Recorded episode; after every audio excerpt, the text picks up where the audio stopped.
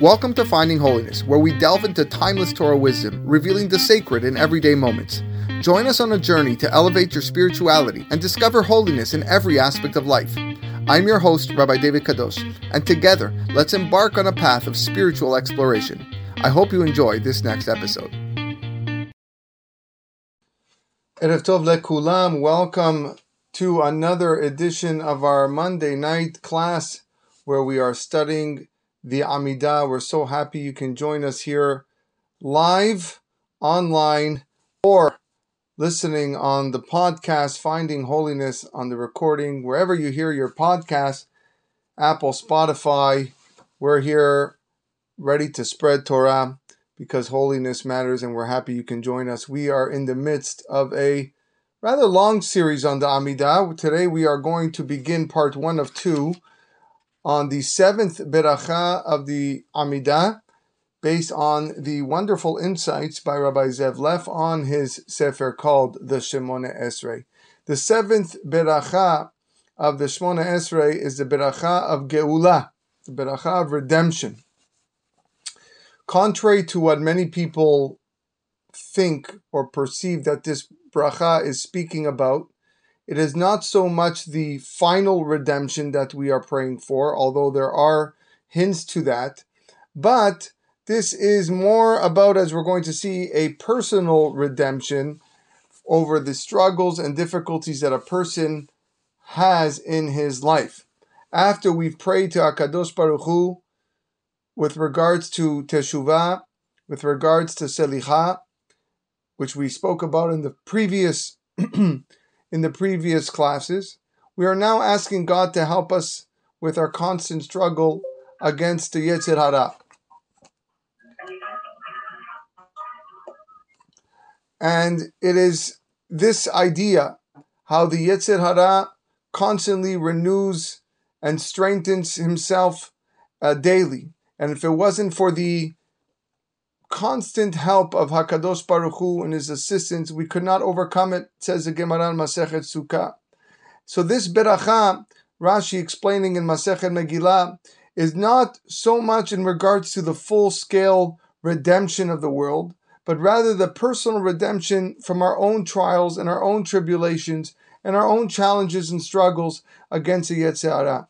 That's why our Ashkenazi brothers who pray Nusach Ashkenaz, they don't have the words Geula Shelema, the final redemption, in the text of the seventh blessing, because the blessing is not a blessing requesting a full universal redemption, but rather it is one where, like we said, it's an individual redemption. So now, what about we Sephardim? We Sephardim, we do have the words Geula Shelema. We ask our Kadosh Baruch Hu for a, for a, a complete redemption. We have to explain that it connotes again a perfect individual Geula, not the culmination of the final uh, Geula. Um, the the Chachamim want to explain that before there can be a physical universal Geula, there must be also a personal spiritual redemption. And the two are very much related. Every Jew wants to do what's right in Hashem's eyes. The Yetzer Hara, however, has uh, different plans. He tries to trick us. He is the yeast in the dough. The influence is what, what causes a person to think and do things that are not according to Hashem's will. Um, as long as a person is insensitive to the fact that he is subjugated to his ta'avot, to his desires and behaviors, then re- redemption is impossible. Only when a person actually becomes aware that there is a Yetzer Hara and that that inclination is trying to sway us from the proper path, the path of the just, the path of righteousness, then then we are able to receive Hakadosh Baruch Hu's help in redeeming those abilities, those capabilities, those talents, which we're going to speak about as we go along today. Um, this is actually highlighted um, in one of the Pesukim. It's hinted in one of the Pesukim. Etchem mitachat sivlot mitzrayim. The pasuk in Sefer Shemot writes, "I will take you out from under the oppression of Egypt." Says the famous Chidushei HaRim that this verse implies that Akadosh Baruch Hu will remove us, remove from us the ability to tolerate suffering in Egypt. When a person is really suffering with his body and with his spirit, then what ends up happening is that he tends to get used to that status. He tends to familiarize himself to the to his plight, and it's and it's only when a person feels the subjugation when he uh, and and and he appreciates that that situation cannot be tolerated that's when he's on the road to geula if a person can no, can no longer tolerate what he's going through at that moment that's when he can redeem himself. Um, this is one of the reasons why this beracha is actually the seventh blessing uh, which hints that Mashiach will come at the end of a seven year cycle of world events, culminating the Shemitah year, which we are experiencing right now, the year 5782, the sabbatical year, and the redemption will come at the conclusion of the Shemitah. Why that? Because the Shemitah reminds the person, reminds a Jew, that he is totally dependent on God and that it's Hashem who sustains him. As a result, he has to be totally subjugated to Akadosh Baruch Hu. The Shemitah is what arouses one to the negative aspects of Shibud Malchuyot, the fact that we are subjugated amongst the kingdoms, amongst foreign powers, both physically, both culturally, both socially, and emotionally as well. So the the man's personal redemption from the Yetzer Hara, which that which that inclination is what suppresses our growth and development, that ability to out, outdo and overcome the Yetzer is initiated by that idea and recognition that these true desires are being suppressed. When we are able to remove the negative influences of the Yetzer and the oppression of the nation, then we are truly alive. Actually, like I mentioned, the Nusach Ashkenaz, there are 18 words in this Beracha Nusach Ashkenaz, the numerical value of the word Chai, which is which is life. We only have true life when we can honestly, wholeheartedly express our real desires and aspirations in Avodat Hashem and cleaving to God, who is the source of all life. And then we will merit the coming of the Mashiach and the ultimate redemption. Let's go a little bit deeper.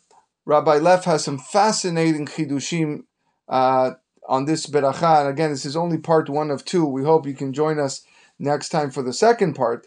Um, he mentions that the Midrash writes, quotes a Midrash, that it's in the merit of all the names of the Shevatim that um, that all tzivaot, all the hosts of heaven and earth exist.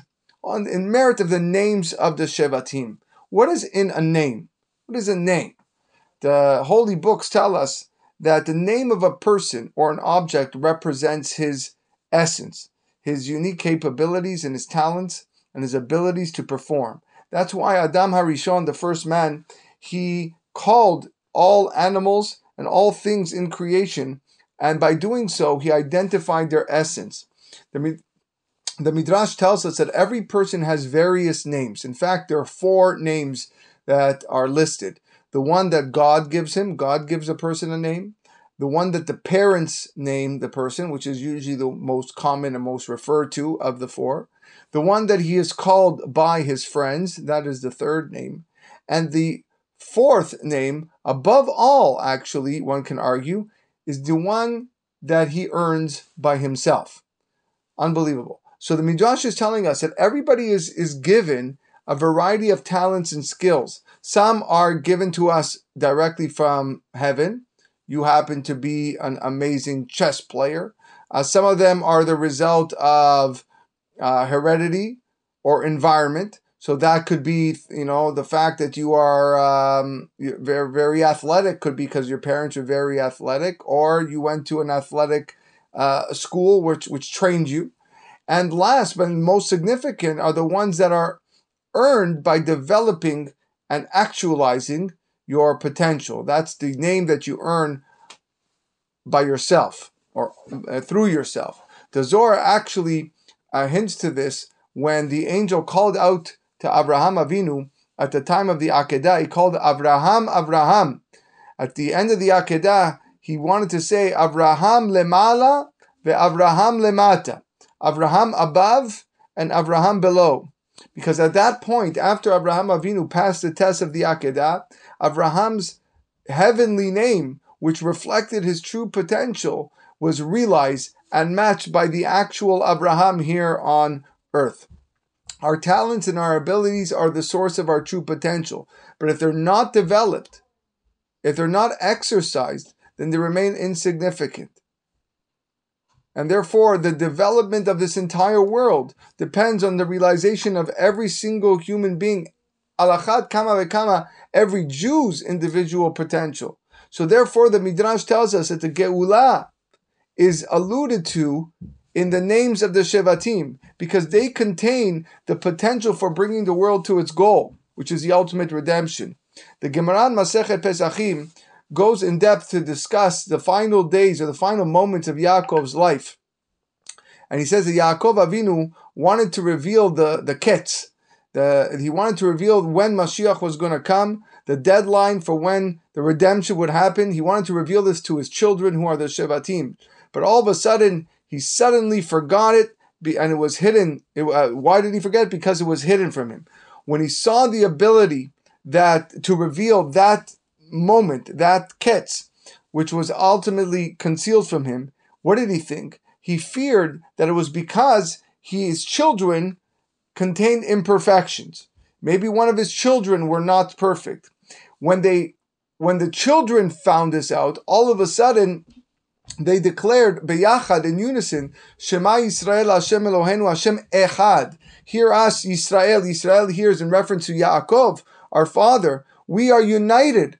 We are echad in our devotion to Hashem. So what did Yaakov respond? Baruch Shem Kevod Malchuto Leolam Va'ed. Blessed is the name of the glory of God's kingdom forever and ever. At that point, the Gemara stops and asks a Ibaya question, which is a, a, a dilemma. The, the question is, should the pasuk Baruch Shem Kevod Malchuto Leolam Va'ed be recited as part of Shema Yisrael or not? On the one hand, Moshe Rabbeinu was not commanded to transcribe this part as a Torah's presentation of the Shema. It's just Shema Yisrael Hashem Elokeinu Hashem Echad ve'ahavta et Hashem Elohecha. There's no Baruch Shem Kevod Machut Olam Va'ed. On the other hand, Yaakov himself said it. So that's why the Gemara concludes that we do say that pasuk in Shema, but we say it in a whisper. How can we explain this Gemara based on how we just you know, elaborated on this concept of realizing our potential. Initially, Yaakov Avinu thought that the ketz, the final deadline for the Geulah, was being suppressed because of deficiencies in his children. But once he heard that they declared their faith, Shema Yisrael Hashem Elokeinu Hashem Echad, he realized immediately that it was in fact the exact opposite. Being that they, they have perfected their abilities, they due to their potential perfection that they had, the Geulah doesn't have to wait to the Ketz. It doesn't have to wait to that last moment, that deadline. It could be brought sooner when they realize their potential. So the Ketz, the deadline was concealed from Yaakov in order not to hinder the free choice that we are given uh, to help bring Mashiach sooner. Um, and and to, to give a prophetic announcement of when the Mashiach is going to come, that actually impedes on the free choice. Yaakov Avinu observed, he clearly saw the perfection inherent in his children. There was no chet, there's no letter chet in, in any of the uh, in any of the shevatim. There's no deficiency. There was nothing lacking in them. There was no need, therefore, for Mashiach to to linger, to tarry until the ketz. Why so? If they perfected their potential, Mashiach could come before the Ketz. Mashiach can come before the deadline. So Yaakov Avinu wished to reveal the Ketz to his children, but after realizing the potential that they had, he chose to impart to them an amazing lesson, an idea that they had to remember. You have the ability to bring the Mashiach sooner. And therefore that Ketz would be obsolete. How do I do so? By realizing your potential. The greatest blessing that a person can bestow upon another is to enlighten him and acquaint him with himself. The, the Mishnah Masechet Avot says in Pirkei Avot that man is precious because he is created in God's image, and even more so, he's even more having been informed that he was created in God's image because now that man knows that he's created in God's image, that self knowledge of one's abilities, of one's talents, of one's capabilities, and as well knowing of his own shortcomings and limitations, and we all have shortcomings and limitations, that's the greatest blessing that we have. That's the means that enables us to realize our divine mission in this world. Yaakov Avinu realized that the ultimate Geula depended upon the development of his son's potential, which was inherent in their names. So rather than reveal the dead the date of the deadline for the Geula, what did he opt to do instead? To bless them with self-knowledge. That and that self-knowledge would help them bring the redemption at a much earlier date. And that's why Yaakov Avinu responded with the pasuk, Baruch Shem Kevod Malchuto Leolam Vaed. Baruch Shem Kevod Malchuto, the honor of God's kingship that is inherent in the final Geulah, that is enhanced and intensified, is based on the Shem. It's based on the name, on the full measure of potential that we are able to achieve, that we are able to actualize. And therefore, that's why the Ketz was concealed, in order to allow for free choice that we can bring it sooner on a much higher level. Baruch Shem, Yaakov instructed his children on their ability to change that deadline. And that's why Moshe Rabbeinu couldn't include that pasuk in the Torah, because it's impossible. The Torah speaks in absolute terms. The, uh, the Torah speaks of the ultimate deadline, not of the potential changes dependent on our free choice. The Gemara compares this to a princess uh, who craved some delicious food the aroma was was was driving her crazy. So now the problem is that there's a set time to eat in the palace. Among the monarchs, dinner is at 6.30 but this, the princess is she's drooling. She wants to try this food. She wants to taste the meal before the time. Now what does she do? To openly request from her servant to bring the food that's disrespect that's disrespectful to her father to the king it's improper. You're supposed to eat at 6.30. You can't, uh, just because you're a princess, you're going to go against your father's wishes. But to forego it and not get served early is uncomfortable to her. So what did she do? She quietly intimated her worthiness of being served early. Because after all, she's the princess. She convinced the maidservant that she deserves to be eat early and had it brought to her in private. So same idea here. That's a nimshal. The nimshal is, the nimshal is that there's a set time for the geula, whenever that day is. Now to vi- to uh, uh, vocally uh, demand that Hashem uh, provide us the geula now early, it's not proper. But if we can quietly remind ourselves that we are the king's daughter, if we can show Hashem that we are worthy, of an early Geula, that we are worthy of that designation, then we can bring the world to that state of perfection much sooner. And that's why on Yom Kippur, when our perfect essence is clearly more evident, that's why we say Baruch Shem Kevod Malchuto Olam Va'ed out loud. No longer is it a whisper. It's something that we do out loud. This is the connection between the personal redemption, which each individual Jew, and the realization of each potential, eh, each person's potential and talents and capabilities um, to be realized. That's a connection between all of that and the ultimate redemption, the ultimate geula. Each one of us listening here tonight, live or again on the recording, each one of us is blessed with various unique talents and abilities, gifts that are bestowed upon us by Hakadosh Baruch Hu, with the express intention that they be utilized for the purpose of serving God, for the furtherance of Torah and Klal Yisrael. The Gemara tells us Masechet Yoma, we learned it not long ago in Daf Yomi that the neshama, prior to a person's death, the neshama emits a scream that is heard from one end of the world to the other end of the world. Rav Chaim Volozhin, Zecher Tzadik Livracha, explains that before a person passes away, Hakadosh Baruch Hu shows him a picture of what he could have been in his life, on what this person could have developed, on what this person could have realized in this world, the potential that he had, and he contrasts it with what the person actually achieved. And when the neshama sees what I could have been, then it begins to scream. It's a very scary thought. Why is that scream described as going from one end of the world to the other end? Why is it just not described as from the beginning of the world to the end of the world? It says one end of the world to the other end. Interesting, beautiful explanation by Rabbi Leff. There's a machloket in the Gemara between Rav and Shmuel, two of the foremost Amoraim, Masechet Megillah. In the, in the discussion, uh, in the first pasuk of Megillat Esther, which describes Achashverosh's monarchy over 127 countries, Mehodu ad Kush. Hodu in modern day Hebrew is India, and Kush is modern day Ethiopia.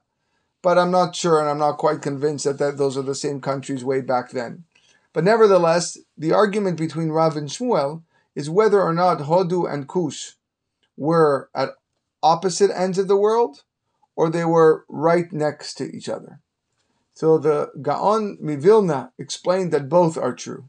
Any two points on the globe that are close to each other, when traveling eastward, are at are at opposite ends of the world when traveling westward. So they could be right next to each other. But if every per, if the person here goes one way and the person here goes the other way, then they're exactly at the opposite end of the world. Therefore, if one point on the globe is seen as only a point, then it's insignificant. But if it's seen as the beginning to a far off end, then encompasses the entire world. Therefore, our talents and our capabilities are points of potential. But if they remain an end in themselves, they are insignificant points. The neshama is that's what the neshama is crying for. It's crying for the unrealized potential, the ability to uh, to traverse entire worlds. But unfortunately, it just remained a point. And it's by the struggles that a person goes through daily in his life that he comes to that realization of one's potential and therefore the ultimate redemption. He brings a, another beautiful example to emphasize the point. Imagine you have a five year old child who kept interrupting his father, who was trying to relax, read a magazine on the sofa.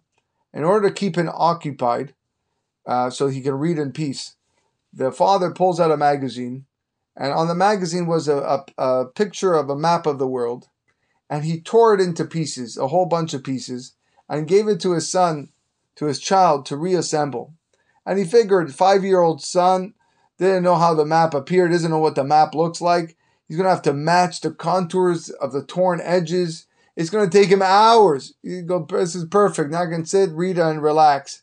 15 minutes later, the child comes back and he says, Dad, I completed the puzzle. The father was shocked. He was astounded when he looks down and he sees a perfect picture of the map that he just tore up a few moments ago. It was there arranged beautifully on the glass coffee table. And he went and he asked his son, Son, how did you assemble or reassemble this map so quickly without knowing what the picture looked like? You know, you do a puzzle, you always have the box in front of you, right? The professionals try to do it without looking at the picture. But you try, he goes, You don't even know what the map looks like. How are you able to put this together? And the child looks at the dad and says, Dad, it was simple. On the other side of the picture was a picture of a man. I put the man together. And the world just fell right into place. And therefore, the Nimshal is the perfection of each individual. It is the perfection of each individual that results in the perfection of the world. When you put the man together, and the whole world comes together. We spoke about earlier the significance of this beracha, of the personal geula, being connected to the seven, the, the seventh blessing in Amidah, that the final Shemitah cycle preceding the coming of Mashiach will culminate with wars in the seventh year, the Shemitah year, and at the end of the Shemitah, Mashiach will come. Um, the Gemara also explains that although Mashiach will not actually come until the eighth year, the war themselves are said to be the beginning of the Geulah. That's why the beracha of personal Geulah is not the eighth bracha of the Amidah, which would correspond to the ultimate redemption, but it's the seventh beracha, corresponding to the wars that precede the Mashiach which also symbolize the ongoing struggle, the beginning of the redemptions, and that is the most significant part. Um, in the society that we live today, in which I guess technology enables us to deal effortlessly with many of life's difficulties, one encounters the issue of the value of challenges. How am I supposed to perceive a challenge, an obstacle? Is it my goal that I should avoid them at all costs? Should I always take the easy road? What am I supposed to do? So, what is the Torah's view on this?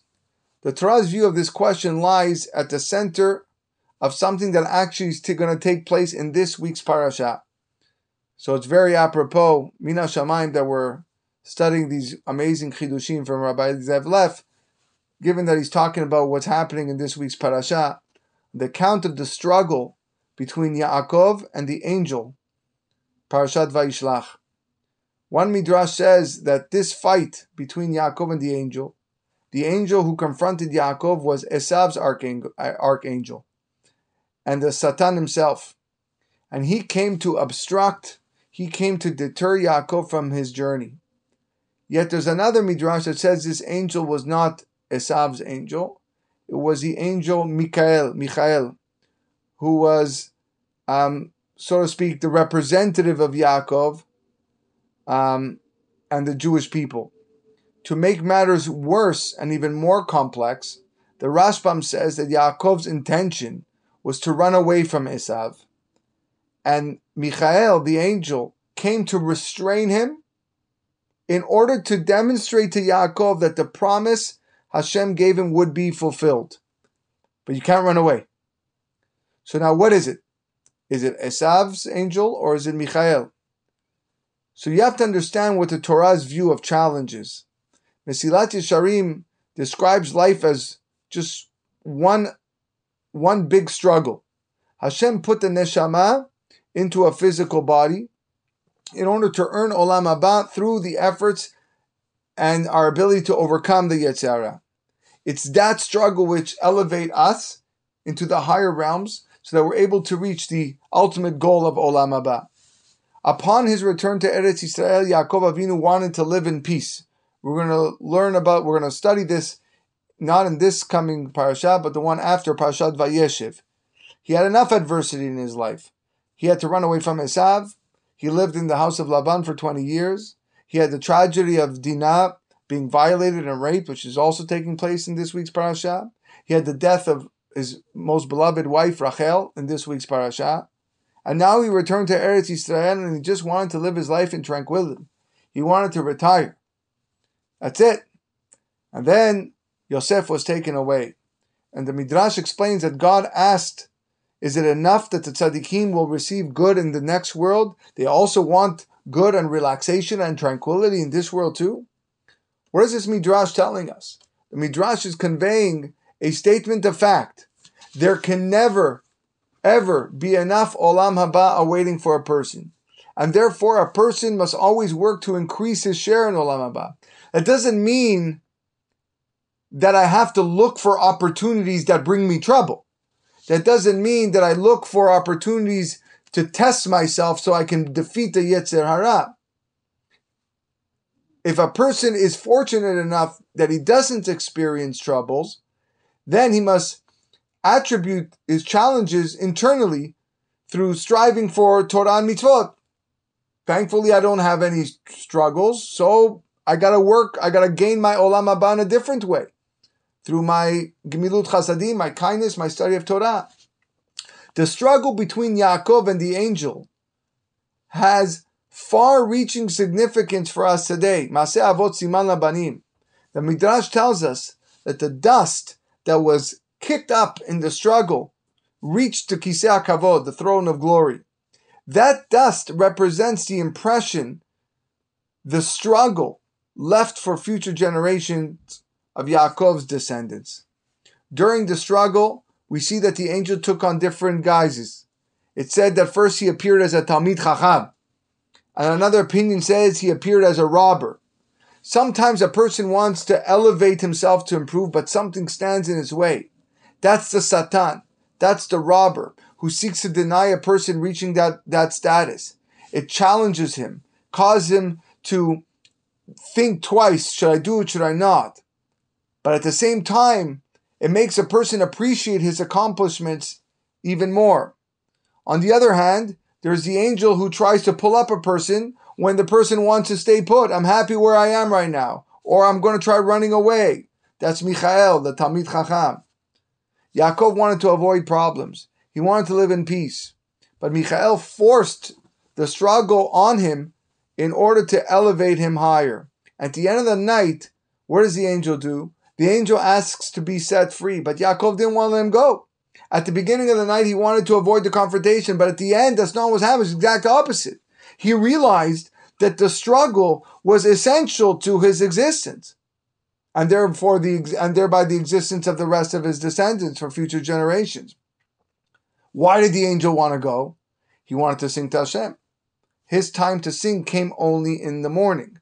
Says the Michtav Dessler Zecher when an angel fulfills his purpose, that is the song that he sings. The angel, whether being the Satan, Esav's angel, or Michael, is there to give us a chance to fight and to succeed. And when we do succeed, then the angel too has fulfilled his mission. That's why the angel didn't tell Yaakov what his name was. Angels' names change according to the mission that they're sent upon. So this particular struggle of Yaakov represents all the future struggles that we here in Tav Shin Pei Bet 5782 2021 and for future generations and those before us represents the struggles that we will have to face throughout history. Each man's struggles is different according to his unique personality, his unique nature, and the way that he was born. What's easy for me to overcome is difficult for you to overcome. Every person has a different Satan. Every person has a different Yetzer Hara. Every person has a different Michael to fight with. And that's why the angel can't give a name.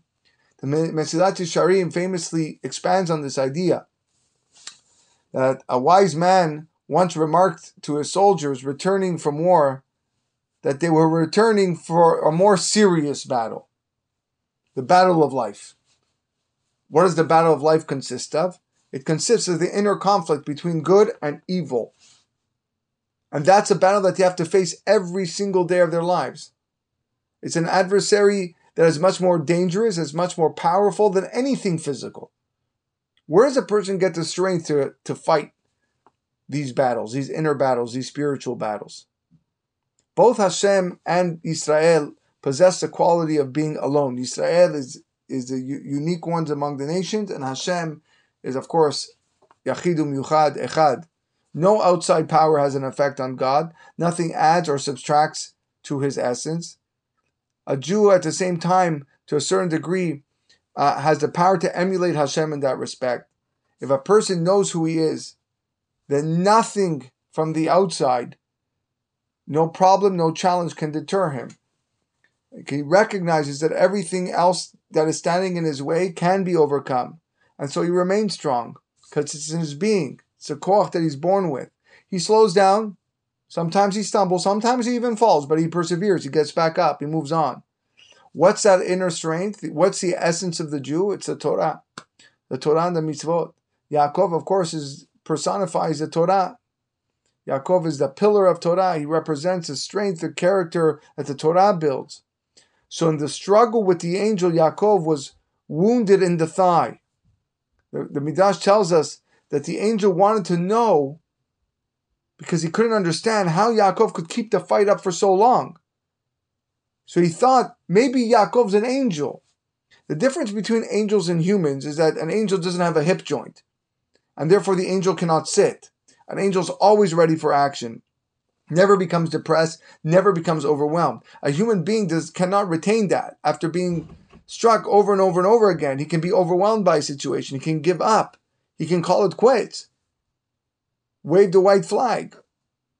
He can sit down in defeat. I lost. So the angel hit Yaakov in the hip joint and saw that he was a man. Yaakov was wounded. There was a sense of failure. But it didn't affect him to the point where he was depressed and he gave up. He knew who he was. He knew what he was. He knew what, what his capabilities were. He knew his talents. He was able to overcome and succeed. And therefore, that's how, or that's what gave him the koach to continue the struggle. Failure itself is the incentive to rise and to continue. It's the challenges and the struggles that a person experiences through life. That's what gives each person the chance to turn his life around. Every negative thing that happens to us can be twisted to a more positive way. The Michtav Eliyahu, again, Rav Eliyahu Dessler, has a beautiful hidush. He writes that if you switch around the letters of Ra, Resh, and Ayin, which mean evil, you get the le- you get the word Er, Ayin Resh, Er lo yanum velo yishan. Er means awaken. Evil exists for the purpose to awaken man, to awaken a person. Setbacks, obstacles in a person's life are not there to immobilize him. It's the exact opposite. But rather to offer a challenge, something to fight against so he can get right back up, strengthen himself, and earn, yes, a reward, a bigger reward. So once Yaakov was able to distinguish between the peripheral and the essential, then no longer is he Yaakov anymore. Now he becomes Yisrael. Now the angel changes his name and says, Now you're Yisrael. Why? Because the name Yisrael signifies something much deeper. It signifies that he's now worthy to receive the beracha. The name Yisrael represents man's struggle. Kisarita im Elokim batucha, like the pasuk says. You fought with the angel and you won. That struggle is the essence of the name Yisrael. That's the greatness of Klal Yisrael. We deserve that beracha because we have the strength of character that is derived from the Torah to be able to struggle when we are wounded. Yaakov's name was changed, but not completely. We still refer to Yaakov as Yaakov. You know why? Because the struggle goes on. At times we will be Israel, at times we will win, but sometimes we will go back to Yaakov. Life has ups and downs. If we realize that we have the potential of being Israel when we are Yaakov, facing the setbacks, facing the disappointments, facing the challenges of life, we may be slowed down, but we won't give up. In the end, what happens? The angel leaves. Yaakov is still wounded, but he doesn't sit down and bemoan the fact he limps away. Once he shows that he can persevere, Hashem now takes out the sun, and heals him. That's the indication of the future healing when Hashem is going to take out the sun, bring all the tzaddikim, the final healing in Olam Haba, and it's going to be only then when they will reach their highest level of perfection. Unbelievable chidushim here, and we haven't even began to look at the beracha yet.